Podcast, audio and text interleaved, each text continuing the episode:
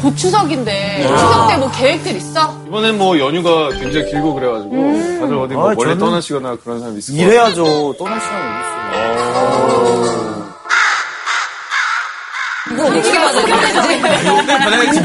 요번 추석에 고향에 가시는 분 누구 계세요? 가나, 가나? 아, 정말 멀리 가는 가나? 거. 가나? 아니 진짜 하나도 추석이 있어요? 제가 만들어야죠. 상진 선배는 결혼하고 이제 첫 저희도 저 아, 그렇네. 첫 명절이네. 첫 명절인데 그게 엄청난, 엄청난 관문이라고 들었거든요. 똑바로 하세요. 아니 다들 그럴 것 같은데 우리 집이 또 특이해가지고 명절 때 차례도 이제 안 지내기로 하고 그냥 가족끼리 식사하고 그냥 대화하고 이렇게 끝내기로 아니. 진짜 이제 그렇게 돼야 네. 그래, 맞아. 그나마 자식들이 좀 찾아온대. 맞아. 안 그러면 막 피하려고 하고 도망치려고 하니까 어른들이 이제는 젊은 사람들 비율을 맞춰서 좀 간소화하려고 하시는 그런 경향이 생긴다고 하더라고요. 가족끼리 모여서 얘기하고 이런 거 너무 좋은데 가끔 이제 어른분들이 곤란한 질- 질문하실 때가 있잖아요. 가끔 아닌 것 같은데요? 어떤 질문이 벌써, 벌써 그런 질문이 지숙이 들어요? 언제 시집 가니 이런 거 안 물어봐요? 남자친구 있니? 용돈 얼마 줄 거니? 아무튼 약간 그런 질문 받을 때는 좀, 아, 명절, 약간 스트레스다라고 생각될 때가 있는 것 같아요. 어, 이거 뭐예요? 뭐야? 명절 잔소리 메뉴판. 야, 되게 아, 고급스럽잖아. 대박.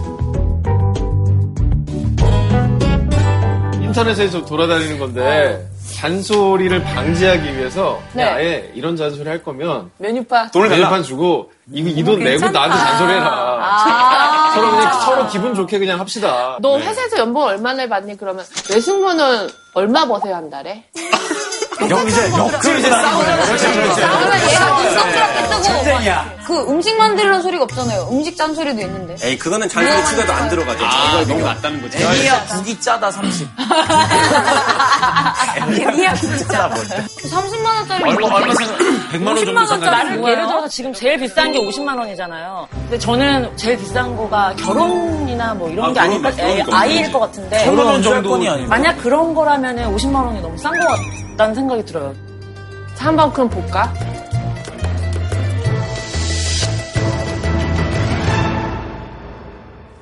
아, 맞아. 아, 순서가 맞다. 우리가 정확하게 맞췄네. 아이 가질 때 되지 않았니? 이게 그렇게 큰 스트레스군요. 하나 더 있어요, 이제. 너희 둘째는? 하나 나면 그죠? 이제 가만히 애가 생기는 거 아니잖아. 어떤 행위를 해야 애가 사랑을 해야 애가 생기잖아. 사랑을 해야 애가 생기잖아. 사랑을 해야 애가 생기잖아. 언니 몸이 옷도 약간 빨간 게. 저기요.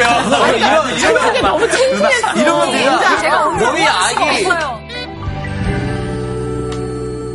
오늘 강연 주제가 약간 혹시 가족 베이비 뭐 이런 거 아닌가?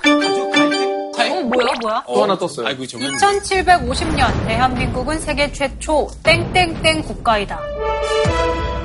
로봇 국가이다. 세계 최초 주 3일 근무 국가이다. 주 3일 근무. 아, 세계 최초 없는. 명절 없는 국가이다. 명절은 있으면 좋겠는데. 어, 뭐야?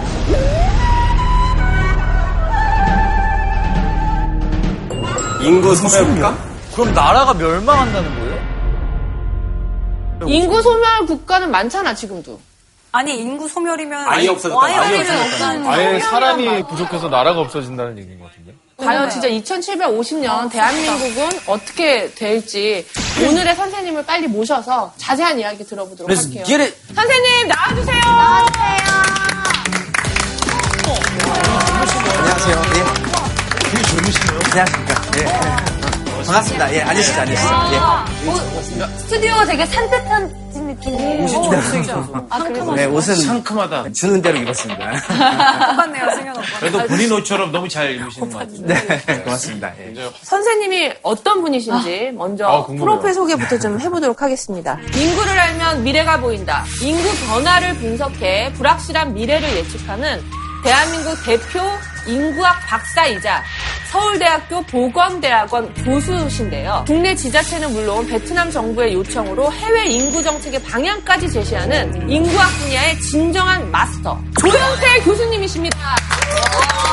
반갑습니다. 예. 교수, 교수님 미래를 보일 수 있는 거죠? 어, 오늘의 강의를 통해서 제가 미래를 볼 수 있는 방법을 가르쳐 드리겠습니다. 오. 월, 네. 인구학이라는 게 정확히 어떤 걸 연구한다고 할 수 있을까요? 어, 인구학은 인구가 태어나고 이동해 다니고 어디에 분포되어 있고 어떻게 사망을 하는지에 대해서 연구하는 학문이 인구학입니다. 그러니까 뭐 인구 이 사람들의 삶의 전반에 대해서 연구를 하는 학문이고요. 그러다 보니까 이게 인구가 이렇게 변동되어가는 모습들을 보면 아 앞으로 10년 뒤에 사회가 어떻게 바뀔 수 있구나라는 거를 예측이 가능합니다. 그래서 제가 아까 오칠 씨가 질문해 주신 것처럼 미래를 볼 수 있냐? 어, 아주 많은 부분의 미래를 볼 수가 있습니다. 확실하게. 어, 확실하게 볼 수 있습니다. 그럼 복채 같은 거 아벤져. 그래서 한동안은 제가 저희 학생들이랑 그런 얘기도 했는데 우리가 저기 그 미아리에 가서 이 하나 돗자리 하나 깔고 거기서 저 이렇게 미래를 봐드려야 되는 거 아닌가 이런 얘기 계속 농담처럼 한 적이 있는데요. 저희가 말씀드리는 미래라는 거는 개인들의 미래가 아니고 어, 좀 거시적이고 사회적인 미래입니다. 그래서 거시적이고 사회적인 미래가 어떻게 바뀔지를 알면 사실은 개인들은 그거에 맞춰서 바꿔나가면 되거든요. 이 인구 문제가 얼마나 이 우리들의 일상에 들어와 있냐 하면요. 우리 인구학이라는 학문은 굉장히 생소하잖아요. 인구학 누가 하는 공부예요? 공부예요? 저한테는 하물며 뭐라고 하시는 분도 있냐면은 저를 인류학자라고 인류학이라는 학문 분야는 꽤 크기 때문에 저한테 인류학자라고 아니라고 저 인구학이라고. 예, 그만큼 인구를 우리가 모르는데 사실은 인구는 우리 생활에 굉장히 많이 접목되어 있습니다. 그래서 제가 오늘 여러분들에게 나누고자 하는 말씀이 뭐냐면은 그냥 현재 추세선으로 가게 된다면 한국 사회가 어떻게 어떻게 바뀔 거냐, 정해져 있는 한국 사회의 미래가 어떻게 될 거냐라는 거를 말씀을 나누고요. 그래서 아 그럼 우리도 어떻게 준비해야 되겠구나. 그게 좀 찾아가면 됩니다. 정관 수술을 하면 예비군 훈련 안 가도 되게. 인구를 줄이려고 인구를 줄이기 위해서. 애 둘은 좋은데 셋째에서부터는 어, 건강보험을 주질 않습니다. 어머, 이건 너무 심하다. 네, 네. 이 정도 되면 차별 아닙니까? 30대 초반과 20대 말이 부모 세대보다 못 사는 세대. 이대로 가면 우리나라 출산율이 떨어지는 게 당연한 이야기예요. 바꿔줄 수 있는 굉장히 좋은 기회가 이겁니다. 38조를 한 50만으로 나누면 정 치를 하실 것 같고 술 마시지 않을까? 국회로.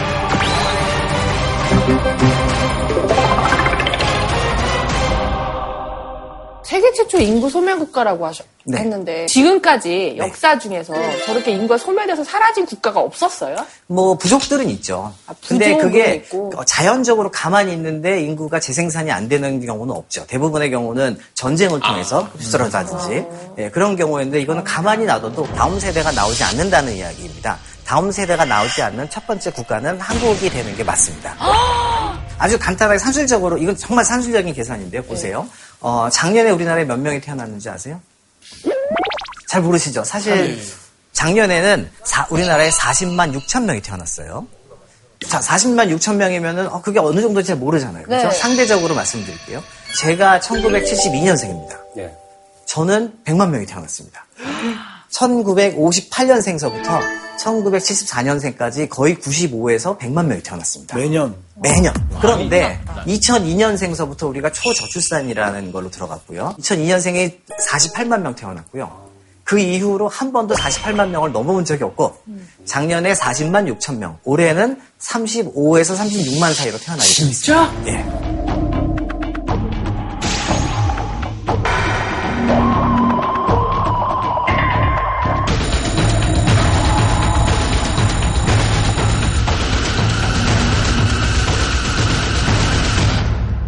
우리가 학계 출산율이라고 이야기하는 게 평균적으로 가임기 동안에 한 여성이 얼마나 아이를 낳을 거냐라는 거거든요. 지금 우리 몇 명을 낳고 있나요? 1.5, 1.3? 1.2, 1.3? 1.3? 아닙니다. 1.17명을 낳고 있습니다. 1.17명을 낳고 있습니다. 그럼 그건 1이나 마찬가지예요. 그런 상황이 계속 지속이 되면 20만 명이 여성이 한 30년 뒤에 아이를 낳을 거잖아요. 그럼 20만 명입니다. 20만 명이 하나를 낳으면 20만 명이 태어납니다. 그렇죠? 그럼 그 중에서 절반이 또 여자이죠. 그럼 10만 명이 30년 뒤에 10만 명을 낳는 거예요. 10만 명. 그렇게 해서 지나가면 2750년에 빠이빠이 하고 사망을 합니다. 그럼 2750년까지 안 가더라도 곧 없어질 도시들도 있겠네요. 없어진 도시가 엄청나게 많죠. 지금 어, 인구가 소멸될 수 있는 위험 지역들이 있어요. 지금 여기가 서울이고 여기 부산이죠.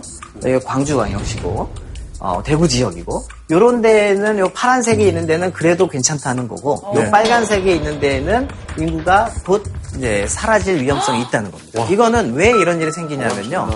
아시다시피 지금 농촌 지역에 뭐 젊은 사람들이 있나요? 아니, 없죠. 없죠. 아무도 지금 농촌에 살고 싶어 하지 않습니다. 농촌 지역에 있는 인구가 사망하시면 이 지역은 더 이상 아기가 없어요.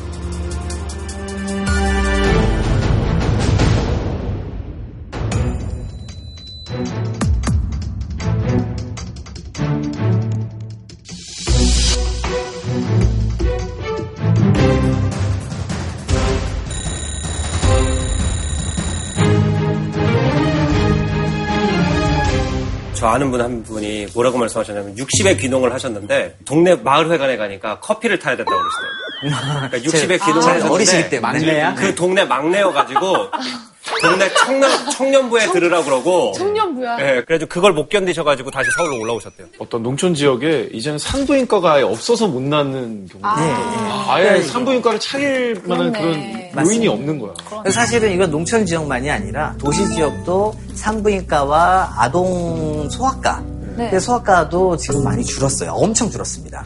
그래서 그게 또 젊은이들로 하여금 농촌 지역을 떠나게 하는 요인이 돼요. 왜냐하면 난 여기서는 아기를 낳기도 힘들고 낳은 아이를 건강하게 키워야 되는데 그러려면 의료 서비스를 받아야 되잖아요.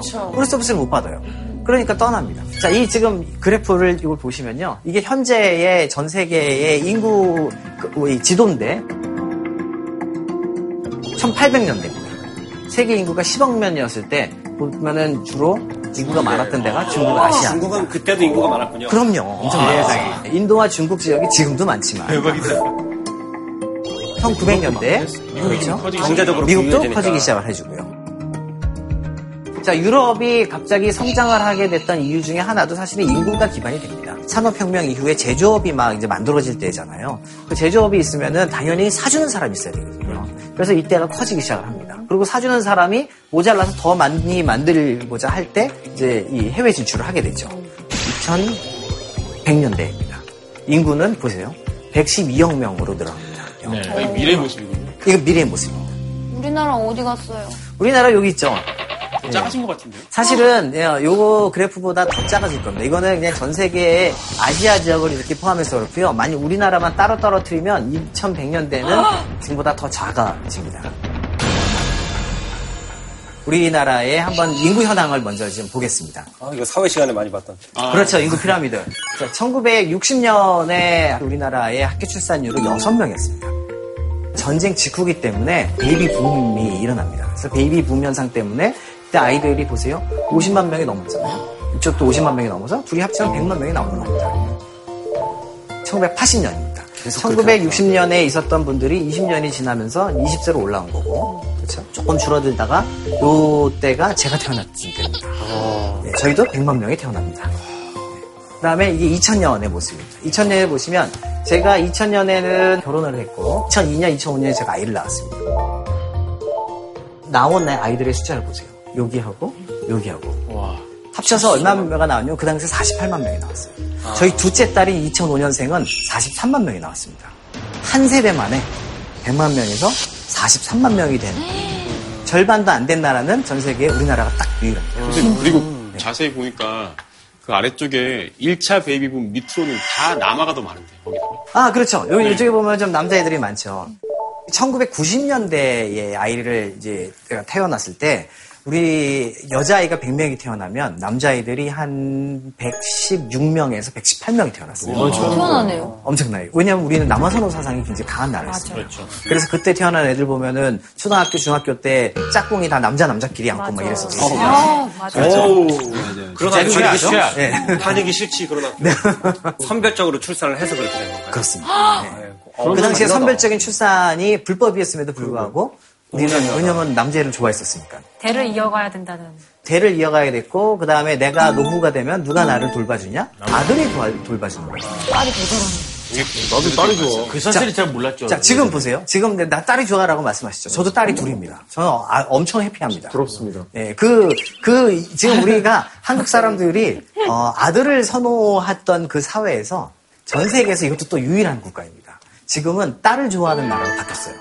급격하게 바뀌었어요. 급격하게 바뀌었습니다. 딸. 이게 얼마나 딸을 좋아하냐면요. 2017년 올해 그 어린이날 여자아이용 장난감과 남자아이용 장난감이 있죠. 다르죠, 다르죠. 어떤 게 더 많이 팔렸을까요? 여자들이. 어, 여자아이들 좋아하니까 여자들께 많이 팔렸겠죠? 몇 배나 팔렸을까요? 아, 이게 몇배 차이가 난다고? 두 배 반 정도. 두 배 반. 예. 한세 배? 세 배? 네 배 정도. 네, 네, 네. 더 쓰셔도 좋을 것 같습니다. 네배 쳐요? 진짜요? 통계를 지금 뉴스를 찾아보시면 나오는데요. 14배가 팔렸습니다. 14배? 이 정도 되면 차별 아닙니까? 그렇게 되면 뭐에 뭐냐면은 우리는 아들한테는 만 원을 쓰면 딸한테는 14만 원을 씁니다.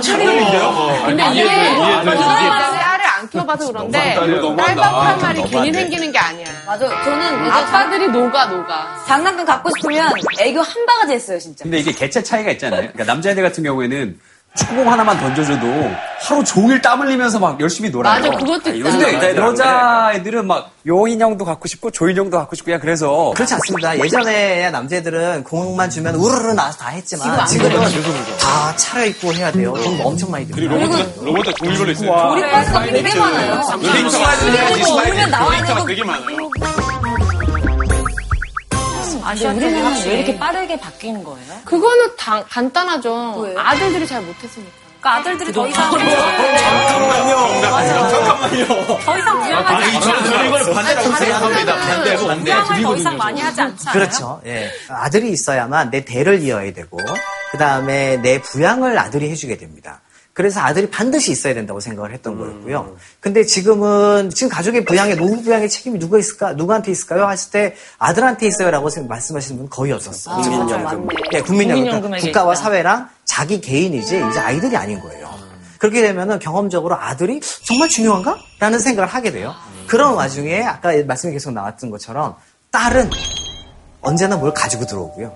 아들은 언제나 와서 밥 먹고 가죠? 요청을 합니다. 돈을 좀 가지고 나가거나. 제가 아파도 잠깐 와서 가지만 딸은 와서 저를 옆에서 돌봐줍니다. 예. 그래서 딸이 경험적으로 훨씬 더 좋은 거예요. 그러다 보니까 한국 사회가 정말 딸 중심의 사회로 바뀌어 나가고. 잘합시다. 자, 그 다음 2000년이고요. 그 다음에 2014년. 이게 현재의 모습이에요. 현재의 모습 보면 아기가 얼마나 더 줄었는지 한번 보십시오. 2060년으로 가보면 자, 이런 모습으로 바뀝니다. 지금 저희 딸아이가 한 13년 뒤인 2030년이 되면은 28살, 29살이 되잖아요. 얘네들이 지금처럼 한 명을 낳으면 저희 딸아이가 48만 명인데 실제 한국에 지금 살고 있는 애들이 한 45만 명 되거든요. 그럼 절반인 22만 5천 명이 아이를 낳을 거예요. 그럼 그때 되면 20, 22만 명만 나오니까 한 이쪽에 한 10, 한 2, 3만 명? 이쪽에 10, 한 2, 3만 명만 있을 겁니다. 근데 그것도 다 한 명씩 낳는다라는 전제잖아요. 그렇습니다. 더 줄 수도 있는 거죠, 진짜. 잘못되면. 그런 일이 벌어지는 것보다는 더 많이 낳도록 만들어줘야 되는 게 필요한 거고. 그렇죠. 영화 포스터들입니다. 007 영화 좋아하시죠? 아, 예. 그 다음에 설국열차 보셨겠을 거고. 그 다음에 킹스맨 최근에 나왔죠? 공통점을 한번 찾아볼까요? 네. 유명한 영화. 남자가 주인공으로 뭔가 리드하는 네. 사람들이 너무 많아서 네. 이거 좀 덜어내지 않으면 인류가 멸망하겠다라고 생각하는 사람들이 등장하는 영화인 것 같아요. 아니 저 설국열차에서 마지막에 해리스가 연설을 하잖아요. 우리는 인구 조절해야 되고 킹스맨도 마찬가지로 그런 생각 가진 사람들이 이렇게 마지막에 모여서 파티를 여는 예. 이 모든 영화들이 보면은 다 전부 다 인구 조절에 대한 이야기예요.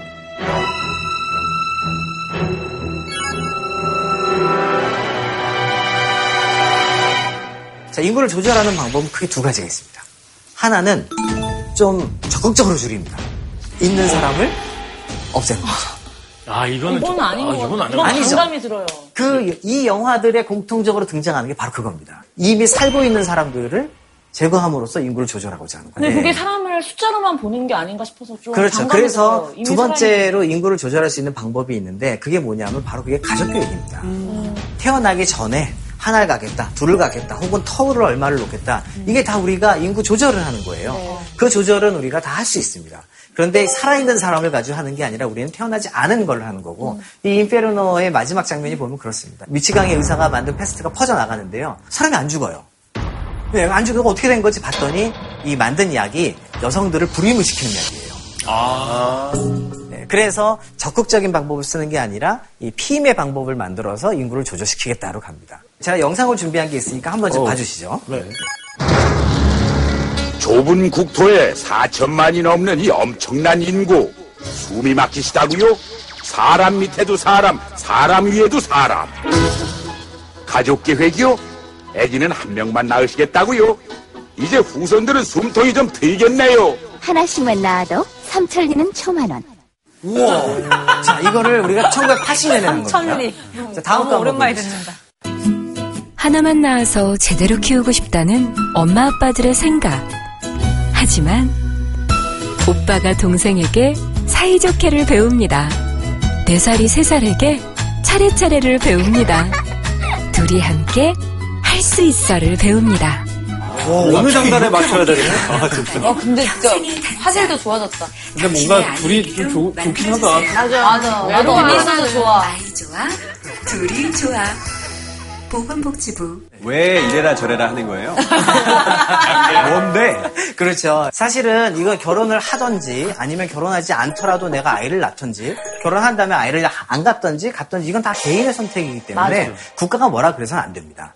국가는 그렇게 원하는 선택대로 갈 수 있게만 만들어주면 되는 게 저는 제가 생각할 때는 이제 국가의 역할이거든요. 자, 이걸 보시면서 아마 어, 옛날을 추억을 해보시면 이것뿐만이 아니라 가족계획 표들도 아마 생각이 좀 나실 것 같아요. 생각나는 게 있으세요? 아들, 딸, 고운 말고 둘만 낳아 잘 기르자. 아, 이건 그거는 아, 예. 양반인데 네. 되게 충격적인 게 있어요. 뭐?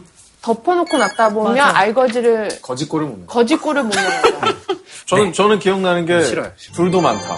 네, 둘도 아, 많다. 네. 예. 저는 그거. 잘 기른 딸아 나 열아들 안 부럽다. 그렇죠. 자, 지금 여기서 말씀해 주신 거에서 본인들의 연령대가 나옵니다. 내가 기억하고 있는 게 아유, 뭐냐가 아, 지금 그건, 그건 엄마한테 들은 얘기예요. 덮어놓고 놨다. 뭐야, 뭘 덮어놓고 뭐예요, 언니? 지금 말씀해 주신 게요. 굉장히 재밌는 현상들인 거예요. 제가 어렸을 때는 둘만 낳아 잘 기르자가 아주 기본적인 표였습니다. 근데 80년대 딱 들어면서부터는 둘도 많다. 하나만 낳자. 사실 어, 전 세계가 보면 너무나 충격적인 정책도 하나 있었어요. 우리가 90년대 초반서부터 96년까지 했던 정책이었는데 우리가 군대를 갔다 오면 예비군 훈련을 가야 되지 않습니까? 예비군 훈련이 생업을 놓고 가야 돼요. 근데 국가는 생업을 보전을 안 해줍니다. 네. 그렇죠. 그럼 예비군 훈련 가는 게 얼마큼 부담이에요, 저한테. 네. 그래서 예비군 훈련을 빠지기 위한 가장 좋은 방법이 뭐였냐면은 결혼이. 묶는 거였습니다. 대박이다. 정관 수술을 하면 예비군 훈련 안 가도 되게 했었어요. 인구를 줄이려고 인구를 줄이기 위해서. 어, 진짜 생각 없다, 진짜. 네, 그런 것까지 했었고요. 수술을 하면 그날만 예비군을 빠질 수 있는 거예요? 아니, 그, 수술하면- 그, 그 1년 동안 예- 예비군 훈련 빠지는 거죠. 또 되게 재밌는 걸 또 말씀드릴게요.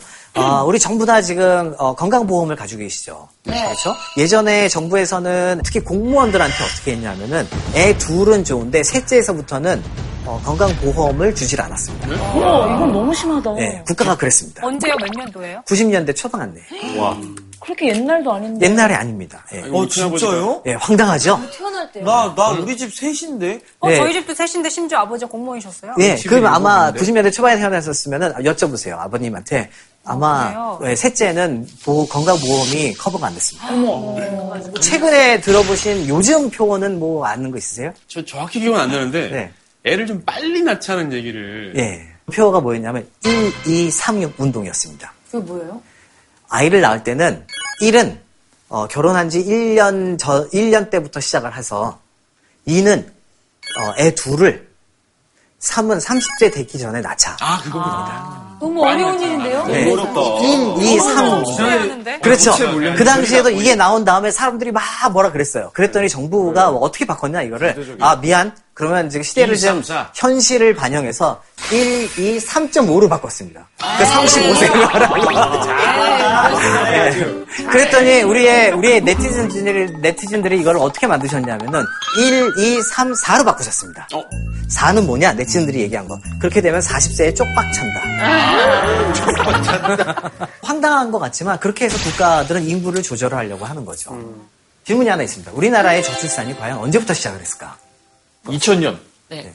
자, 2000년. 뭔가 그 전까지는 저는 제 친구들 대부분 둘이었거든요. 네. 근데 뭔가 2000년생 때부터 후배들이 약간 뭐라 해야 되나 한 명? 네. 외동아들 뭐 이런 게 많았던 것 같아요. 네. 저는 90년대 초반이요. 한 70년대 후반인가 그때까지만 해도 그 개인의 해외 여행이 금지돼 있던 시기였어. 그렇죠. 그래서 네. 유학을 가고 이런 일들이 없었어. 근데 여행 자유라든지. 어, 여행 자유로. 어. 근데 그런 게 이제 여권 아무나 풀리면서 뭐- 뭐- 발도 90년대 많이 초반에 막 유학 가고 이런 게 되게 막 트렌드가 된 시기가 있었거든요. 맞습니다. 교육에도 수준의 레벨이 차이가 나기 시작하면서 네. 내가 못해줄 바에는 안 낳고 만다 이런 생각들이 생겼을 수, 네. 도 있을 것 네. 같아요. 네. 저는 IMF 때라고 생각을 하는 게 네. IMF 전에는 약간 가장을 믿고 낳는다 이런 게 있었던 것 같아요. 일단 애를 나누면 아버지가 일 신체만 건강하면 일을 할 수 있기 때문에 어떻게든 애들을 먹여 살리겠지. 근데 이제 IMF 때 갑자기 직장이 없어지는 충격적인 경험을 한번 하면서 아 이제 애를 낳으면은 이 사람만 가장만 믿고 있을 수가 없겠구나라는 사회 인식 변화 때문에 이제 불안감이 고조돼가지고 애를 좀덜 낳기 시작했다고 생각이 돼요. 네, 네. 자, 지금 우리 말씀해 주셨던 게 사실은 다 맞습니다. 지금 말씀해 주신 거는 초저출산입니다. 초저출산이라는 거는 아, 저희 인구학에서는 이제 1.3명 밑으로 떨어지면 우리가 초저출산이라고 이야기를 하는데 지금 말씀해 주실 때는 초저출산이 아, 그 전에 이미 시작됐다는 그러니까 이 전에 시작을 했죠. 슬라이드를 하나 보여드리겠습니다. 자, 이게 우리나라에 1983년에 두 명을 낳게 됐습니다. 딱 이게 소위 말하는 인구를 재생산할 수 있는 그 수준까지 된 겁니다. 그러다가 1990년에 1.57명이 됐고요. 그리고 2002년에 1.17명이 됐습니다. 우리나라의 가족 계획이요. 1996년까지 가족 계획을 했어요. 왜 그랬지? 타이밍을 되게 놓쳤네요. 그렇죠. 이때부터 뭘 시작했느냐? 둘도 힘들다. 하나만 낳아라. 이렇게. 얘기를 했거든요. 정부가 이런 인구 변동되는 모습들을 알고 그거에 맞춰서 제- 되게 계획을 세워야 되는데 우리는 너무 어쩐 일인지 그게 하나도 없었었어요. 그럼 저한테 질문을 하셔야 됩니다. 교수님은 뭐 하셨어요? 그러게요. 교수님은 뭐 하셨어요? 교수님 뭐 하셨어요, 그때 당시에? 이때 고등학교 4학년이었습니다. 제가 할 수 있는 게 아무것도 없습니다. 기본방을 하셨군요. 첫 번째 기회를 놓쳤어요. 두 번째 기회를 놓쳤습니다. 세 번째 기회가 왔습니다. 뭔가를 이제 해야 됩니다. 국가가 이때는 어, 상황이 엄청 심각하다라는 걸 인지를 하고 이때부터 준비를 합니다. 근데 이제 준비를 그럼 잘해야 되잖아요. 2005년에 어, 처음으로 국가 안에 조직을 하나 만들어내는데 그 조직이 어, 과입니다. 과. 과장님 한 분 계시고 사무관 두 분 계시고 주무관 네 명 있는 요 여- 일곱 명짜리 과를 만들어서 인구 정책을 펼치게 합니다. 아이고. 황당하지 않습니까? 네. 그다음에 또 어떤 대통령들은 어, 아 인구 별로 안 중요해. 그래서 인구 어, 인구 내려. 보건복지부 장관 당신이 알아서 하셔. 그래서 보건복지부 장관이 알아서 하면 보건복지부 장관은 보건복지잖아요. 그러면 정책의 주체가 보건복지부가 되면은 정책의 내용은 복지로 나올 수밖에 없습니다. 그래서 우리나라의 모든 인구 정책과 관련된 내용들이 복지 정책이잖아요. 그러네요. 네, 그다 복지로만 갈 수밖에 없어요. 선생님 같으면요, 저 때가 고3 때가 아니었다면 네. 뭘 하셨을 것 같으세요? 출산 이야기보다 인구를 가지고 미래를 기획하자고 얘기를 할 거예요. 그러니까 인구는 아까 제가 말씀드렸듯이 문제라고 보는 사람들도 있고요. 문제가 아닐 수도 있습니다. 서울시에 사람 너무 많아가지고 복잡 다단하다고 얘기를 했는데 이 기회 좋으니 이때 지금 서울시에 있는 인구들 바깥으로 많이 나갈 수 있는 그래서 사람이 사람들이 여기만 모이지 않고 그런 것들도 가능하기 때문에 제가 만약 이때로 돌아간다면 저는 그런 인구를 가지고 조절하려고 하는 게 아니라 인구를 지금 가지고 미래를 기획을 했었을 것 같아요. 하지만 과장님, 선생님 그때 태어나셨다. 선생님 없어서 고딩 타임 이제 놓쳤네요. 선생님 때문이에요. 네, 선생님 때문에. 왜 그때 고등학생이셨어요? 그러게요. 선생님 뭐라고 빨리 하세요, 예. 다음으로 우리가 주- 아, 이야기할 주제는요. 일본을 통해서 엿본 미래입니다. 왜 자, 일본인가요? 왜 일본이냐 하면은 아마 그런 거 많이 들어보셨을 거예요. 그 일본의 인구가 이미 우리보다 빨리 변했고 그다음에 우리나라가 일본을 따라가고 있다. 이런 얘기 들어보신 적 있어요? 뭐 일본이 우리를 먼저 하는 선행 지표 맞습니다. 예. 일본의 최근에 사회 변동에서 가장 이야기 많이 되고 있는 거 뭐냐면은 100% 취업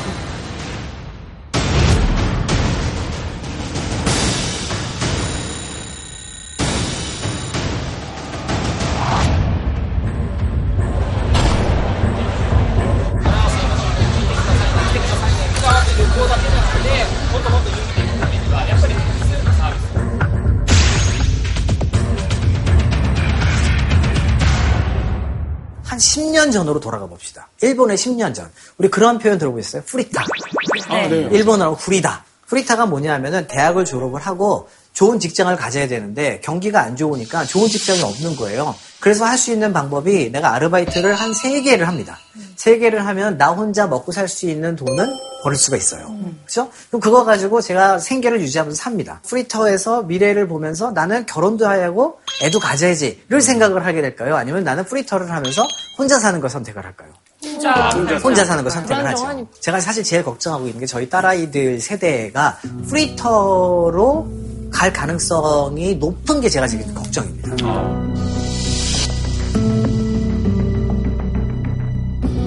해외에 가면 제일 많이 굴러다니는 자동차. 토요타. 토요타. 가나에 가도 아마 토요타가 제일 많이 굴러다니는. 예, 아직도 1팀. 네. 해외 전 세계에서 제일 많이 굴러다니는 오토바이. 혼다. 혼다 입니다. 네. 일본이 전 세계에 뿌려놓은 시장들이 많아서 그래서 그 시장에 나갈 거는 그동안 유지가 되었던 거예요. 근데 최근에 경기가 다시 살아나면서 인구는 줄어들었는데 경기가 살아나니까 일자리가 뭐 일할 사람이 모자라게 된 거죠. 그러니까 우리도 그렇게 돼야 돼요.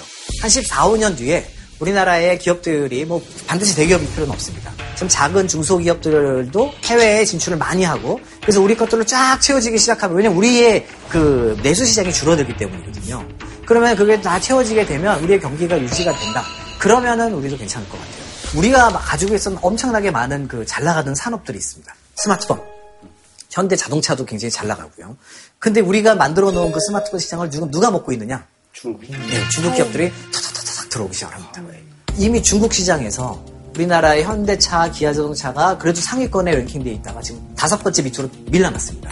그 밀려난 게 외국 기업이 들어온 게 아니라 자국 기업들이 올라오면서 이게 밀려나게 됩니다.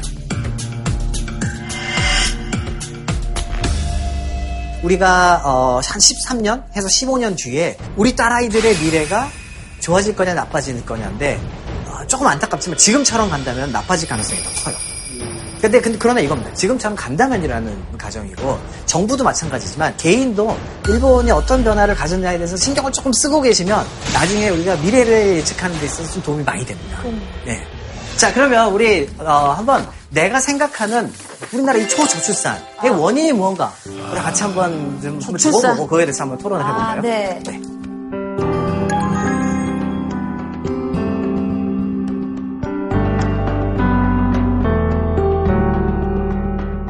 다 쓰셨나요? 네. 그에 대해서 네, 한번 한번 들어봐 주시죠.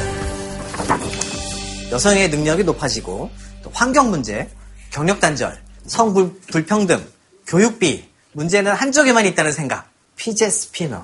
피자 스피너 무슨 뜻이죠? 혼자서 이렇게 막 돌면서 혼자 자기 혼자 노는 거잖아요. 네. 재밌는 게 너무 많은 거예요. 혼자서 즐길 것도 너무 많고 인간이 이제 뭐 자식을 굳이 아, 낳지 않아도. 자기는 행복한 거죠. 옛날에는 그래도 방- 저녁에 9시 넘으면 이렇게 찌지직거리고 꺼졌어요, TV. 나 옛날 사람. 아니, 옛날에 그걸 언니 TV가 나오고. 아니, 그냥 애국가 나오고 끝나서 TV가.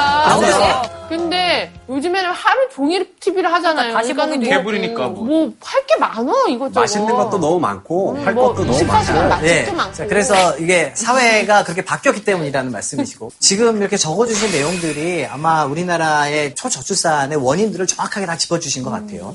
학술적으로 보면은 학문적으로 저희가 인구학에서 저출산율이 낮은 나라들의 이유에 대해서 연구를 하신 분들이 있는데 이스털린이라는 경제학자가 계십니다. 사람들이 10대 때, 10대 때의 경험보다 현재하고 미래가 더 좋아질 것이라는 확신이 있어야 됩니다. 그 맞아. 확신이 있어야만 출산을 하는데 맞아. 그 확신이 없으면 출산하기가 힘든 겁니다. 근데 지금 우리나라가 그 얘기 나오지 않습니까? 30대 초반과 20대 말이 최초의 세대인데 어떤 세대냐면은 부모 세대보다 못 사는 세대. 부모 세대보다 못 사는 세대. 들어보셨죠? 네. 네. 네, 부모 세대보다 못 사는 세대예요. 그 이야기는 이대로 가면 우리나라 출산율이 떨어지는 게 당연한 이야기입니다. 그러면 어떤 출산 정책을 만들어줘야 되냐면요. 어, 지금의 이 청년들이 부모 세대보다 그래도 난 더 좋아질 거야 라는 확신이 서도록 뭔가 정책들이 청년 정책에 나와야 되고 그 다음에 그 지금 10대들 10대는 뭐 출산과 뭐 결혼과 이런 거 아직 멀었잖아요. 그런 10대들이 자라나면서 지금의 20대와 30대가 갖고 있는 그런 경험들을 갖지 않도록 해줘야 됩니다. 근데 지금 현재는 그렇지 않은 모습이라서 우리나라가 출산율이 낮은 건 어떻게 보면 당연합니다. 그럼 교수님이 생각하시는 저출산의 진짜 원인은 뭡니까? 우리나라 과거 정책들이 실기를 해서 그렇습니다. 또 하나는 정치권에서 관심이 없습니다. 아니, 아기가 딱 태어나자마자 스무 살이어가지고 그 투표권이 있으면 이렇게 안 할 것 같아요. 그럼 그게 굉장히 중요한 거죠. 애기가 그래서 투표를 못하니까 관심이 네. 없는 거야. 자, 그런데요, 한국 사회에서 지금까지 이 출산율이 저출산이라고 그래서 한국 사회에 어떤 영향을 주었느냐 생각해보면 그다지 많지가 않습니다. 왜냐하면 생각해보세요. 얘네들이 2002년에 태어나서 지금 중3이에요. 중산까지의 인구가 한국 사회에 어떤 영향을 주었을까요? 뭐 경제적인 영향이 컸을까요? 사실 그다지 없었어요. 우리 옛날에 이런 거 있었죠. 아이돌이라면 반드시 해야 되는 광고가 두 가지가 있었습니다. 교복. 교복. 하고 치킨. 치킨. 치킨은 지금도 하고 있습니다. 교치. 피, 피자는 왜 빼시죠? 치- 아, 피자, 피자. 피자. 피자. 아. 치킨과 피자 동시에, 예, 치킨과 피자 동시에. 치킨과 피자는 지금도 하고 계십니다. 그죠, 그죠. 그쵸? 교복 광고 하고 계시는 분 있으세요? 여기에? 없으시죠? 그 정도 레벨의 분들이 나올 때가 아니라. 자, 저희가 방탄소년단 형들을 부를 수가 없어서. 네.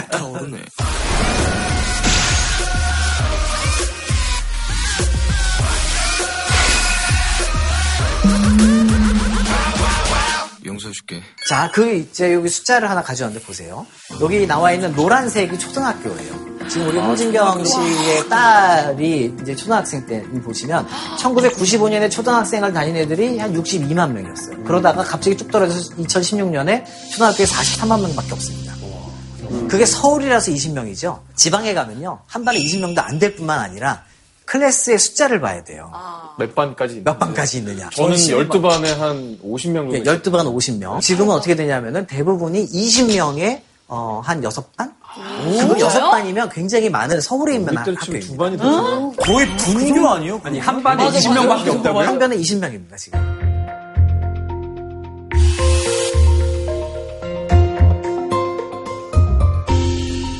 지금 중학교 3학년 밑이라 그러면은 좀 있으면 이제 이게 고등학교까지 가잖아요. 그럼 우리 방금 전에 그 교복 이야기를 했는데 요 그래프가 하나 있습니다. 교복을 만드는 그런 어, 회사인데 그 회사의 자료예요.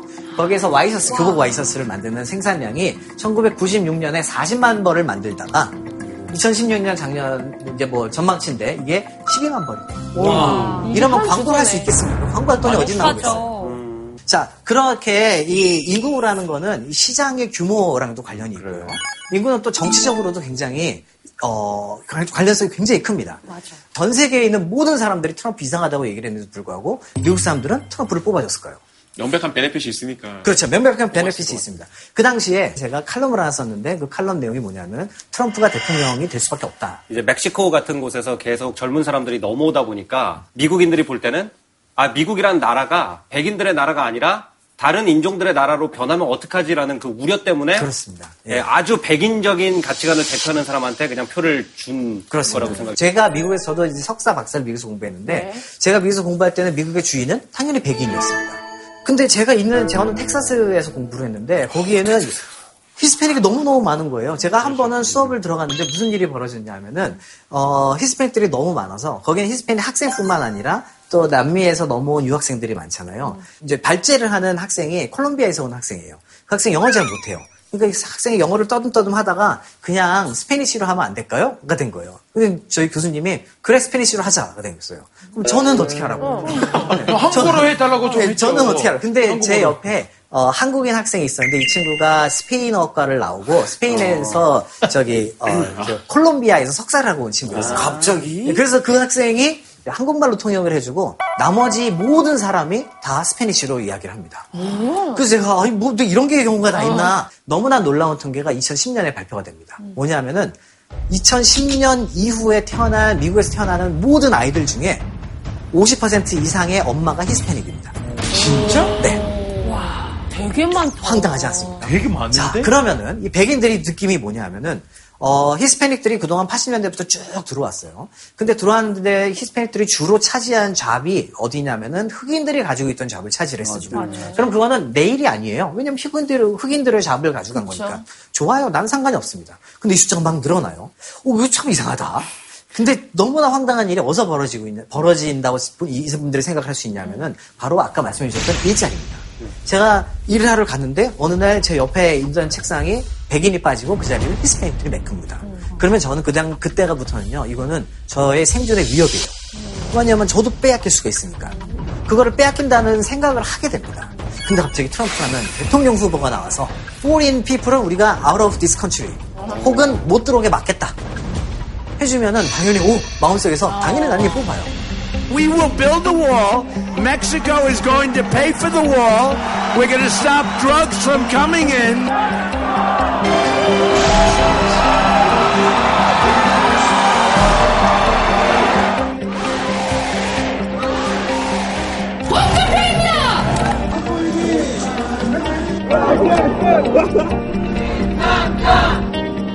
그렇다면 혹시 우리나라도 인구학적으로 대통령이나 아니면 무슨 국회의원이 선출될 것을 충분히 가능합니다. 충분히 가능합니다.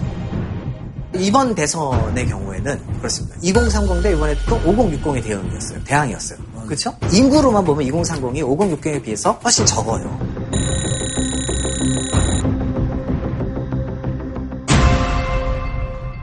이번에 굉장히 큰 캐스팅 보트를 누가 해줬냐 하면은 40대입니다. 40대 부장님입니다. 자, 40대 부장님은 보수입니까? 진보입니까? 애매한데. 진보예요? 진보.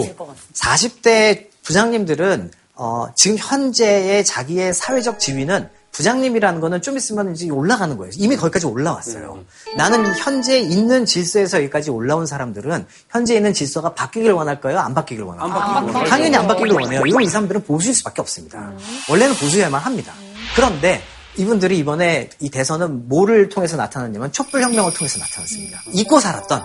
어, 예, 내가 옛날에 학- 대학 다니면서 한팔 올렸고 내가 어떻게 지켜냈대 민주주의인데 그게 마음에서 탁 튀어나옵니다. 그거를 아이들과 같이 우리 딸아이들과 같이 나가서 촛불을 들면서 그게 더 커집니다. 그래서 내가 가지고 있는 위치적으로 오는 그 보수라는 그거보다 어렸을 때 내가 생각 그 그때의 마음과 그때 마음 그 저 저 민주주의를 내가 지켰던 마음 이게 더 커진 거거든요. 그래서 40대가 이쪽으로 가게 됩니다. 그래서 이번에 후는 문재인 후보가 대통령으로 당선이 되신 거죠.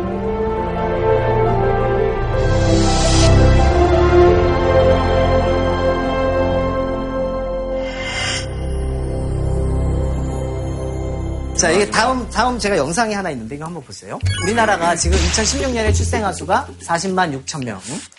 뭐, 2016년에 사망자 수가 28만 명. 아시아 동계올림픽에서 세계 2, 저, 그러니까 아시아 2등을 했고요. 20년, 우리 20년도 갈 필요 없습니다. 2030년으로 가봅시다. 그, 우리 우생순 아시죠? 우리들의 우리 생애 최고의 순간. 네, 우리 생애 최고의 순간 우생순. 네, 우생순이 핸드볼 이야기잖아요. 네. 자, 2030년이 됐을 때 우생순이 다시 나올 수 있을까?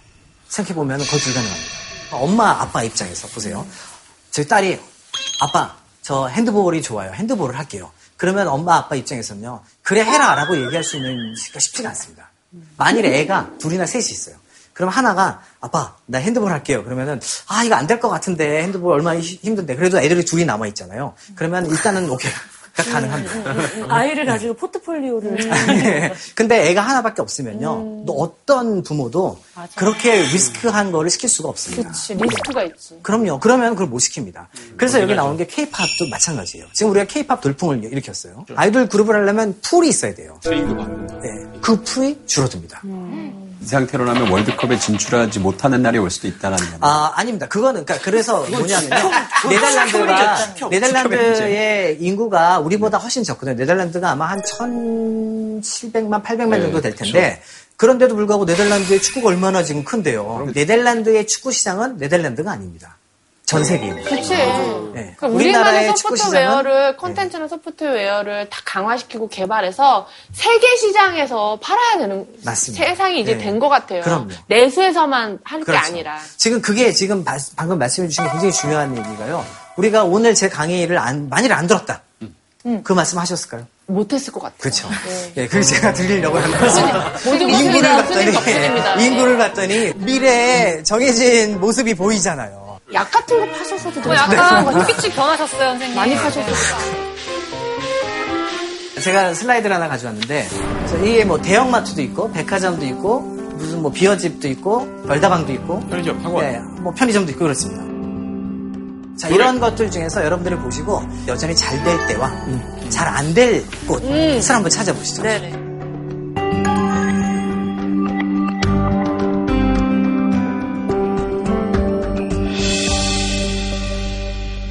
홍진경 씨는 뭘 색칠하셨습니까? 저는 일단 백화점과 대형마트가 없어질 거라고 생각합니다. 네, 네. 예, 그 온라인 쇼핑몰이 이제 많이 활성화가 됐기 때문에 네. 그냥 인터넷으로 구입해도 바로 택배가 오고. 그렇죠. 예, 네. 그래서 뭐 힘들게 그 백화점까지 갈 일이 없을 것 같고요. 네. 그리고 별다방 같은 경우에도 지금 굉장히 너무 많잖아요, 자영업자들이. 근데 그런 것들 좀 많이 정리가 되고 네. 집에서 혼자 맛있는 커피를 해 먹을 수 있는 기계들이 많기 때문에 예. 저도 뭐 마찬가지로 대형마트나 이런 곳은 뭐 인터넷에서 많이 물건을 사시면서 1인 가구가 나오니까 이런 마트나 백화점 형태도 좀 사라질 것 같고요. 저도 토익 같은 경우에는 이제 학생 숫자가 줄어들면서 토익 영어학원 이런 것들이 뭐 줄 것 같고요. 대형마트에 대해서 반대 의견이 있는데 은퇴하시는 분들이 늘어나게 되면은 심심하시니까 물건 하나 살 게 있어도 조그만 거 하나 살 게 있어도 마트 가가지고 이 구경 저 구경 하시고 그럴 수도 있겠다. 그 조그만 거 하나만 사갖고 오시는 경우가 많아가지고 오히려 마트는 인터넷 쪽으로 간 시장을 갖다가 마트가 맞아요, 뺏어오지 않을까라는 생각이 네. 들어요. 저도 완전 저는 또 잘 될 것 같은 게 교회가 잘 될 것 같아요. 하나 살려고. 조금 더 여유가 있어야지 그 동네 사람들의 어떤 모임의 장소로서 활성이 되는 곳들은 잘 될 것 같고 아주 실용적인 이유로 이렇게 빨리빨리 뭔가를 처리해야 되는 그런 사업들이 오히려 더 어려워질 거라고 생각해요. 네, 네. 덕원 씨는 뭐 아까 아, 아, 네. 일단 미용실이랑 그 주점이 없어질 거 많이 없어질 것 같아요. 네. 되게 과잉으로 공급이 되는 부분이라서 이 시간 지나면서 없어질 확률이 되게 높고 음주 문화도 많이 바뀔 확률이 높기 때문에 호프집 이런 것들은 점점 줄지 않을까. 네, 네. 저는 네. 미용실이랑 올리브영을 지웠거든요. 왜냐면 이제 치장하는 거 이런 거에 대해서 돈을 좀 덜 쓰시지 않을까. 자, 이제 지금 굉장히 말씀들을 많이 해주셨어요. 다양한 공통적인 의견도 있고 또 다른 의견들이 나왔습니다. 근데 인구를 가지고 우리가 미래를 한번 예측을 해보면은 인구에서는 꼭 봐야 될 게 어떤 연령대를 대상으로 한 이게 사업이냐가 되게 중요합니다. 자, 일단 대형마트의 경우에는요. 어, 인과적으로 봐서는 대형마트는 잘 될 가능성은 별로 없습니다. 그 이유가 뭐냐면은 대형마트를 지금 우리가 엄청 잘 될 때가 2000년대에 딱 들어왔었을 때였어요. 그때가 뭐였냐면은 4인 가구가 대세였을 때였습니다. 일주일째 먹어치기를 다 가지고 나오는 거예요. 맞아, 맞아. 그러니까 아까 말씀하신 것처럼 객단가가 소위 말하는 이제 객단가가 나오는 거예요. 한 사람이 와서 사주고 가는 게 맞는 거죠.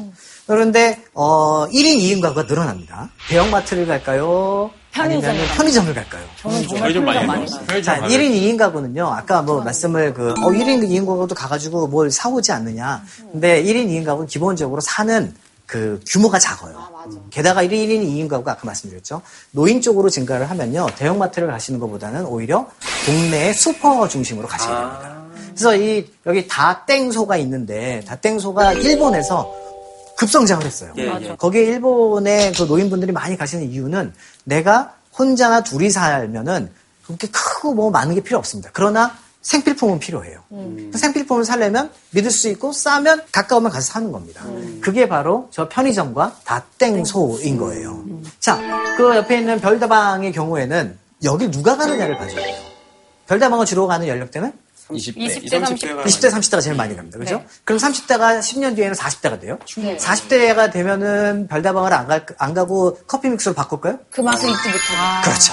소비자는 그 자기가 했던 소비를 계속 하게 됩니다. 그런데 교수님 4차 산업 그런 걸로 봤을 때 네. 커피도 집에서 만들어 먹는 날이 곧 오지 않을까요? 근데 사실 저는 별다방의 공간에서의 내가 공간에서 뭐 공부를 한다든지 친구를 그 공간에서 만난다든지 하는 효용도 누리기 때문에 그런 효용 때문에라도 네. 별다방은 그렇죠. 소비가 계속 되지 않을까. 네. 특히 1인 가구가 많아지면 집이 맞아요. 협소해서 컵 카페에 더 갈 수도 있을 것 같아요. 올리브땡 같은 건 어떨까요? 올리브땡 지금 많아요. 어, 잘될 것 같은데. 그래, 없어질 것 같은데. 자, 계속 이것도 아까 똑같습니다. 올리브땡을 주로 가는 연령대가 누구죠? 20, 30대. 예, 20대가 제일 먼저 시작하는 이제 스타트로 시작하는 이 화장품이 주로 이런 거에서 네, 맞아요. 나중에 자, 기능성 써야 되니까. 네. 그래서 올리브땡의 경우에는 20대 초반 애들을 대상으로 많이 하는데 그 연령이 줄어들면 힘들어질 수밖에 없죠. 그렇죠. 교회도 그렇습니다. 지금 현재 교회를 다니시는 분들이 있는데 젊은 층이 교회를 가는 거는 줄어들 거예요. 숫자도 줄어들었고. 그러면 50대가 60대가 돼서 은퇴를 해서 내가 살- 생애에 큰 변환이 옵니다. 그때 교회가 이분들을 흡수를 잘하면 교회는 잘 갈 겁니다. 근데 흡수를 못하면 교회는 앞으로 어려워질 수밖에 없겠죠. 그럼 교회의 위기는 사찰의 기회인가요? 사찰의 기회인가요? 사찰의 기회인가요? 아닙니다. 사찰은 더 힘들어지죠. 네, 사찰은 더 힘들어지죠. 그러니까 자 지금 게 없네요. 진짜 자, 최고다, 정말 최고. 대단하다. 자 깜짝 놀라는 드립이다. 대박, 대박. 잠이 확 깬다.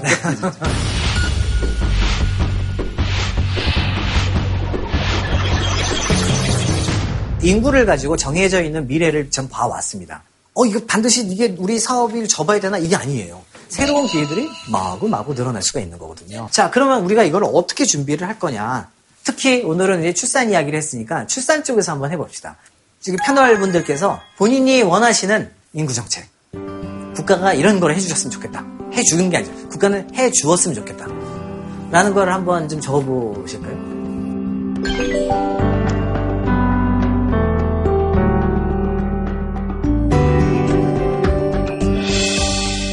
보겠습니다. 네. 자, 지금 어, 인적 자원 원하거든 물적 자원 지원하자. 오, 야, 좋다. 어, 훌륭한, 네, 훌륭한 표입니다. 또 비슷한 겁니다. 파격적인 현금 지원, 경쟁 없는 교육. 그다음에 두 마리 토끼를 그리워하면 그리하면 네. 두 마리 토끼라는 게 일과 가정인데 아, 그걸 예. 잡게 해주면 그렇죠. 두 명의 아이를 낳겠다. 지금은 경력 단절이 굉장히 힘든 일이라서 말씀하셨고 사람이 미래다. 네. 사람이 미래다 했는데 사람이 없는 거지요. 정말 노리고 있네, 정말 노리고. 아우, 정말. 지금 사실 여러분들이 말씀해주신 내용들이 어 저도 저는 인구학자로서 제가 정부에다가 사실 줄기차게 이야기하고 있는 내용들입니다. 제가 생각할 때 우리나라의 인구 정책의 방향이 지금까지 너무 복지 정책 위주로 갔어요. 근데 그 복지 정책이 나쁜 건 아닙니다. 당연히 복지는 좋은 거예요. 근데 복지 정책으로 갔는데 어 체감 온도가 너무 너무 낮아요. 그래서 이제는 그런 것들이 좀 바뀌어야 된다라는 것도 저는 계속 주장을 하고 있고 사실 저는 저희 아이들의 교육에 대해서도 인구를 가지고 저는 이제 판단을 합니다. 네. 아마 들어보셨는지 모르겠는데 올해 초에 어떤 서울대 교수가 있는데 첫째 딸은 뭐 베트남, 둘째 딸 베트남을 보낼 거고 그다음에 둘째 딸은 농고를 보내겠다. 라는 그런 기사를 보신 적 있으세요? 저 봤습니다. 보셨나요? 네. 그게 저예요. 오. 네. 네, 그게 저- 왜 그랬어요? 남 얘기처럼 되게 네. 말씀 잘하시네요.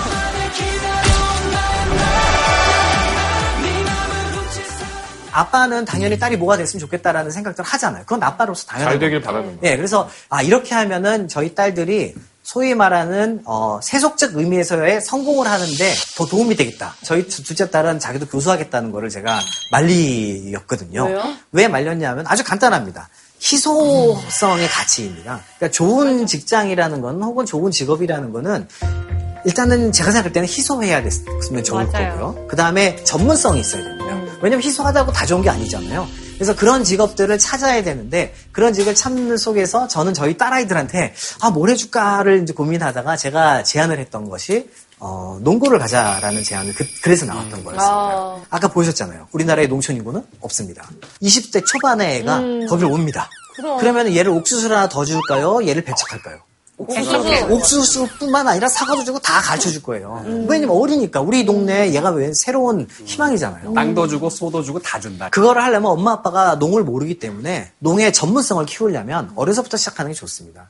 그래서 제가 이제 농고라는 이야기가 나왔던 거고요. 그 베트남이라는 데를 우연히 가봤더니 제가 어렸을 때의 그 느낌을 저한테 주는 거예요. 부쩍부쩍부쩍한데 다 어려요. 나이가 든 사람이 없는 거예요. 결국엔 우리가 시장을 개척을 해줘야 되고 그 개척을 하는 걸 어디 가서 할 것이냐. 그래도 우리랑 좀 비슷하고 가능성이 있는 곳은 찾아가야 되잖아요. 그래서 제가 베트남에 주목을 하게 됐고 지금 베트남을 저희 딸아이를 시키려고 합니다. 경제학과, 경영학과, 법대 교수하겠다 이런 것보다는 오히려 어, 좀 남들이 안 하는 희귀한 거를 그러죠, 희소성이 있는 걸 하라고 저는 이야기를 합니다. 인구학 교수를. 그 인구학 교수는 어, 또 이게 너무 희소해서요. 어렵다. 어려운 아빠다, 진짜. 인구학 교수는 너무 잘하고 있어요. 아버지 너무 복잡하는데요. 아버님, 아버지가 고령학 공부를 너무 잘하면. 딸들이 힘들다 그러더라고요. 저도 이제 몇 가지의 주장이 있습니다. 첫 번째 주장은 교육입니다. 그런데 이 왜 이게 교육이냐면은 맹목적으로 대학을 가고 그 다음에 대학부터 간 다음에 어, 졸업을 하고 뭘 할지 모르기 때문에 스펙을 쌓아야 돼요. 그렇게 온 게 지금의 20대 말 30대 초입니다. 그럼 이 친구들이랑 똑같이 우리의 10대인 친구들이 요 길을 걸어가면요. 심- 한 10년, 15년 뒤에 이 친구들이 지금의 청년처럼 할까요? 아니면은, 아, 나는 애 낳, 낳고 싶어요. 이렇게 갈까요? 똑같이 가죠. 바꾸자고요? 예, 그렇게 되면 똑같이 갑니다. 그렇기 때문에 그거를 바꿔줘야 되는데, 바꿔줄 수 있는 굉장히 좋은 기회가 이겁니다. 선, 취업 후 진학으로 바꿔주면 됩니다. 네. 뭐냐 하면, 지금 우리는 대학을, 몇 살에 대학을 가야 돼요? 19, 20. 19, 20에 가야죠. 왜? 왜 그거- 대학을 19, 20에 가야 돼요? 시스템이 그렇게 돼 있어요. 시스템이 그렇게 돼 있으니까요. 만일에 우리가 19, 20에 대학을 안 가고 한 25, 6에 가면 안 돼요? 안 돼요? 좋은 것 같아요. 지금 돌아보니까 시점 되게 공부하기 좋은 나이인 것 같아요. 요즘, 그렇죠. 요즘 대학 가서 공부하고 싶다는 생각이 가끔 있어요. 아, 그러세요? 네. 왜냐면 전문적으로 무언가를 배우고 싶은데 스무 살 때는 전혀 뭘 배우고 싶은 생각이 그렇죠. 없어요. 맞아. 사회 경험이 경험해야지 네. 욕망도 생기는 것 같아. 맞습니다. 그래서 우리가 이런 얘기를 많이 해왔어요. 교육엔 때가 있다. 그렇죠? 대학이 교육입니까? 학습입니까? 학습. 학습 입니다. 대학은 학습입니다. 교육엔 때가 있어요. 그래서 고등학교 때까지는 교육을 받고 학습인 대학 가면은 때가 없으면 됩니다. 네. 언제든지 필요할 때 가게 해주면 되는 네, 거예요. 네, 네. 근데 지금까지 못했던 이유는 뭐냐면 대학 입학 제도가 18세를 중심으로 돼 있었기 때문이에요. 고등학교 때까지 뭘 배웠냐를 평가를 하게 돼 있습니다. 누군가가 25세가 됐습니다. 그 사람이 시험을 보려고 그러면 수능 다시 보고 그거 어떻게 해요? 안 되잖아요. 그래서 예, 누군가가 25세에 난 가고 싶다. 그러면 이 사람은 고등학교 때까지가 아니라 그 이후의 삶에 대해서 평가를 해주면 됩니다. 국가가 이 뽑는 방법만 만들게 해주면요. 굉장히 많은 일이 해소가 됩니다. 제가 그 프랑스에서 공부할 때 굉장히 부러웠던 제도 중에 하나가 거기는 중학교를 나온 다음에 자기가 공부를 계속하기 싫다고 그러면 뭐 영어로 치면 technical high school이라는 데를 가는데 이게 전혀 창피한 게 아니에요.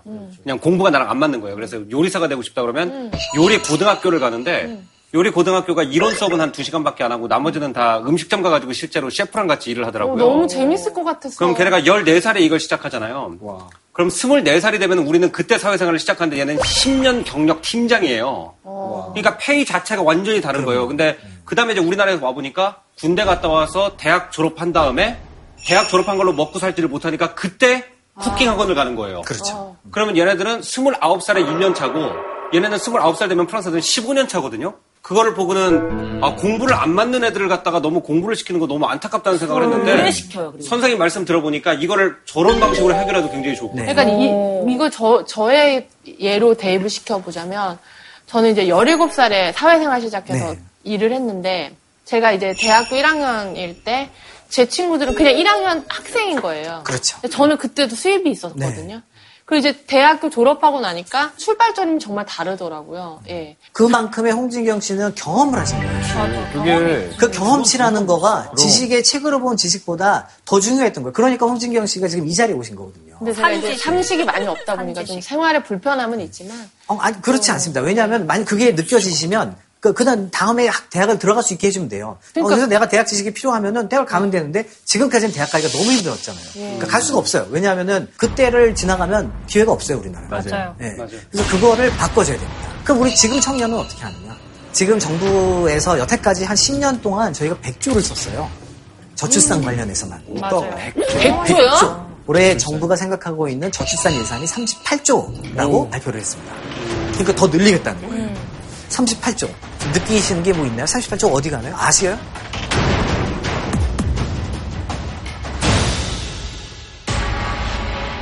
우리 인구가 지난 2002년부터 한 40만 명대 태어났잖아요. 근데 지금 올해 35만 명대로 떨어지면은 이게 추세로 계속 가면 안 됩니다. 이거 반드시 다시 반등시켜줘야 되거든요. 그거 반등시킬 수 있는 방법으로서 한 50만 명, 한 40에서 50만 명만 계속 낳게 해주면 됩니다. 그래서 그걸 낳을 수 있는 방법이 38조를 한 50만으로 나누면 7천만 원이 나옵니다. 예. 그런데 여기서 중요한 건 그겁니다. 7천만 원을 주는데 어, 굉장히 중요한 건 뭐냐면은 결혼을 했거나 말거나 그게 중요한 게 아니에요. 아, 결혼 같은 애가 태어나면, 애한테 주는 겁니다, 우리는. 그렇지, 그 애한테. 이거는 결혼 상태한테 주는 게 아니라 애한테 주는 거고 결정적으로 여성에게 줍니다. 예. 엄마한테요. 예. 자, 그러면 무슨 일이 벌어지느냐? 엄마, 그러니까 여성들의 사회적 지위가 올라갈 수가 있어요. 그렇지. 와, 진짜 진짜 어느 정도 보완을 보완은 보완이 보완 보완할 많이 때 있어요. 지를 마련이 파격적인 제안이긴 하다. 그래도 네. 더 빨리 나, 더 많이 나올 수 있을 것 같긴 한데. 근데 7천만 원이란 돈이 이제 한 가구당 쥐어지면 이 가구에서 이 집에서 이 아이를 위해 이 7천만 원을 어떻게 쓰는지를 그렇죠. 관리하고 감독하는 네. 새로운 직업이 또 생길 수도 있을 것 같아요. 네, 맞습니다. 그래서 그거를 또 여러 가지 방향이 돼요. 뭐, 예컨대 5천만 원을 주고, 그 다음에 애가 초등학교 때쯤 들어갈 때쯤 돈이 또 필요해요. 그때 2천만 원 또 주고. 단계별로. 예. 아, 근데 저는 네. 조금 무서운 게 네. 몇몇 진짜 말도 안 되는 사람들 있잖아요. 그러면은 돈 벌려고 아이를. 그 수단으로 쓸 수도 있겠다는 생각이 들어요. 예. 그런 사람들도 있겠지. 그렇죠. 그런 사람들도 있겠지만, 그거는, 어, 이제 또 제도를 만들어가면 되는 거니까요. 그만큼 지금까지의 정책이 체감도가 없었고, 그만큼 젊은이들의 삶이 어렵다는 이야기예요. 음. 그래서 그거를 해결해 줄수 있으려면, 한시적이라도 해줘야 됩니다. 그럼. 조금 황당하다는 생각이 드실 거예요. 그리고 말도 안 된다라는 생각을 하실 겁니다. 그런데 어, 10년 동안 그렇게 부었는데도 불구하고 변화가 없으면 저는 그 정책에도 말이 안 된다고 저는 생각이 들어요. 아이를 태어나서 대학교까지 가는데 돈이 대략 3억 5천, 6천 정도 드는다고 하는데 저 같은 경우에는 그걸 생각해보면 제가 20년 동안 3억 6천을 벌 수 있을까? 뭐두 애를 둘라면 이게 7억이 넘어가잖아요. 근데 7억을 어떻게 일반 사람들이 그렇게 벌어서 그렇게 할 수 있는지 그러려면 뭐 국정농단이라도 해야 되잖아요. 진짜로. 아니, 그래서 저는 이 A, 근데 사실 이 7천만 원 이게 약간 부족해, 부족한 네. 느낌도 좀 들긴 해요. 더 드리자는 아, 말씀 드려요. 더. 네, 네. 이게 스웨덴의 2016년 인구 연령 구조예요. 와, 안정적이네요. 진짜 안정적. 이쁘죠? 너무 안정적이죠? 네. 네. 펜시 그래도 굉장히 안정적입니다. 이러면은 복지 정책을 펴는 데 있어서 장기적인 추계가 다 가능해요. 아, 미리 짐작을 하고. 미리 짐작이 다 가능하고 그러면 또 이렇게 되면은 또 둘을 낳게 됩니다. 복지로 바- 혜택 받은 거 나도 세금 많이 내서 왜냐하면 우리 아이들한테 갈 거니까 또 나한테도 올 거고 이런 게 됩니다. 자 이거랑 비교를 해서 자 보시면 이렇게 된 인구 구조와 저런 인구 구조는 굉장히 다른 거잖아요. 저 인구 구조에서 절대 인구 소멸이 안 나오지. 않나? 나올 수가 없죠. 않겠어요. 예. 여기 지금 나와 있는 요, 요만큼, 요거를 그냥 계속 가게만 해주면 됩니다. 그러면 아까 우리 말씀드렸던 작지만 강한 나라를 만들어 갈 수가 있어요. 예. 제가 조금 더 황당한 그 제안을 하나 하면은 제가 이런 얘기도 합니다. 제가 조금 더 황당한 그 제안을 하나 하면은 제가 이런 얘기도 합니다. 어, 1국가 2 인구 체제를 가자. 그래서 우리 아이들은 완전 보호를 해줘서 우리 아이들이 낸 세, 세금을 낼 거 아니에요. 걔네들이 20세가 됐어도 세금 내고 그 세금이 위한테 안 가도록. 그러니까 저희는 우리 아이들 세대로부터 나오는 세금은 안 받겠다. 네, 우리는 우리끼리 하자. 아이는 아이들끼리 돌아가고 대신 한 40살 정도가 되면 이제 위에 편입. 그래서 그거를 함- 해주면 얘네들끼리는 굉장히 안정적이 돼요. 그러면 얘네들을 분명히 원하는 아이들은 둘을 낳을 수도 있고 셋을 낳을 수도 있고 넷을 낳을 수도 있어요. 원하지 않으면 안 나오면 그만이고. 예. 그렇게 이게 가면은 이게 기획이 가능합니다. 인구라는 게. 정치를 하실 것 같아, 고. 출마하시지 않을까. 나중에 성윤이가 가나 가고 싶은데요, 같이. 아, 가나. 좀 도와주세요, 우리도. 예, 가나, 가나에, 어, 진짜 저희 그거 한번 만들어 볼 수 있습니다. 저희 코이카와 함께, 예. 어, 우리 오치리 씨랑 가서 가나의 인구 및 개발을 한번 부스팅하는. 어, 언제, 언, 언제든 저는 환영합니다. 아, 예. 네. 그럼 가서 좋은 일만 하는 게 아니에요. 우리의 기업들이 갈 수 있는 터전을 닦아주는 거거든요. 만일 진짜 오치리 씨가 대통령이 됐다. 우리나라 정부가 기여를 했다. 그러면 거기에서 제1, 제일로 좋아하는 나라가 누가 되느냐? 한국 기업들이 되는 겁니다. 맞아. 너 대통령 되면 나 거기서 만두 좀 팔아도 되니? 제가 거기서 카운트 돼요? 모르면 그게 긍정적이어도 그거는 우린 그냥 어두운 거예요. 부정적이어도 알면 밝은 거예요. 그냥 우리가 만들어 가면 되니까. 네. 맞습니다. 그래서 제가 오늘 드린 말씀이 밝은 대한민국, 우리 저희 딸들을 위한 그런 밝은 대한민국을 좀 만들어 갔으면 좋겠습니다. 고맙습니다.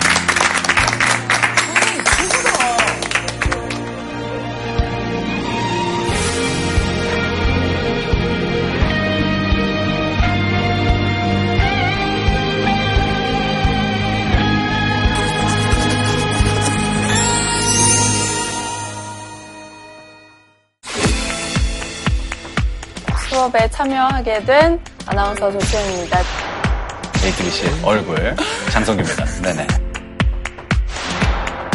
인문학계의 스타 저자이자 베스트셀러 제조기 고미숙 첫 번째 여성 출연자라서 아 내가 여성이구나 명문가 집안의 천재적인 문장가 좋게 말하면 다이나믹이고 간이 좀 부었어 누가 좀 맡으면 참 잘 어울리겠다 이런 거 있어요. 송강호 씨 아~ 운명처럼 중국으로 가는 찬스가 폭우와 폭염이 막 교차되는 이런 여행기는 세계 어디에도 없어. 열화는 열광의 도가니 절대적으로 이상한 것들을 다 체험. 그러니까 이제 열화일기가 절대 기능이 된 거죠. 강의 토론에 가장 열심히 참여하시고 베스트 질문상 톡톡 튀는 아이디어를 내주셨던 조승현 작가님. 네, 그죠? 네. 제가 사인을 해서 여기 있습니다. 네, 고맙습니다. 네. 사실 예. 그리고 다른 다른 한 분은 사찰을 말씀해 주신 최세현 아나운서. 그래서 엄청나게 큰 저희한테 웃음을 주셔서 사찰 인정. 아, 배부르다. 네. 오늘 고맙습니다. 예, 고맙습니다. 네. JTBC